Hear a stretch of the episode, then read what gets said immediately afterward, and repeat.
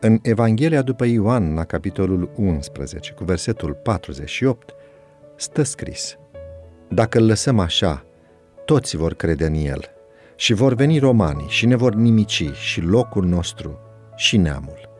Conducătorii iudeilor își închipuiseră că lucrarea lui Hristos va lua sfârșit odată cu moartea lui. În schimb, au fost martori la uimitoarele scene ale zilei cinzecimii. Îi auzeau pe ucenici înzestrați cu o putere și o vigoare necunoscute până atunci, cum îl predicau pe Hristos, cuvintele lor fiind confirmate prin semne și minuni.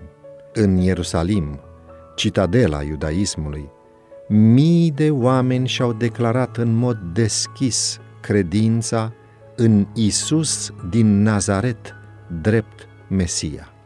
Ucenicii erau uimiți și nespus de fericiți văzând amploarea secerișului de suflete. Ei nu considerau această minunată recoltă rezultatul propriilor lor eforturi. Își dădeau seama că sunt continuatorii lucrării altora. Chiar de la căderea lui Adam, Hristos le încredințase slujitorilor săi aleși sămânța cuvântului său pentru a fi semănată în inima oamenilor. În cursul vieții sale pe pământ, el a semănat sămânța adevărului și a udat-o cu sângele său. Convertirile care au avut loc în ziua cinzecimii erau rezultatul acestei însămânțări, secerișul lucrării lui Hristos, dovedind puterea învățăturilor lui. Numai argumentele apostolilor, deși clare și convingătoare, nu ar fi eliminat prejudecățile care se opuseseră unor dovezi atât de mari. Însă Duhul Sfânt a făcut ca argumentele să ajungă la inimă însoțite de putere divină.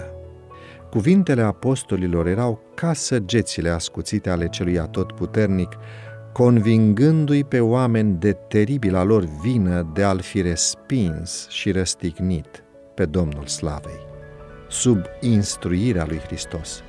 Ucenicii fuseseră făcuți să simtă nevoia de Duhul Sfânt. Învățați de Duhul Sfânt, ei au primit de plina și finala calificare și au pornit în lucrarea vieților.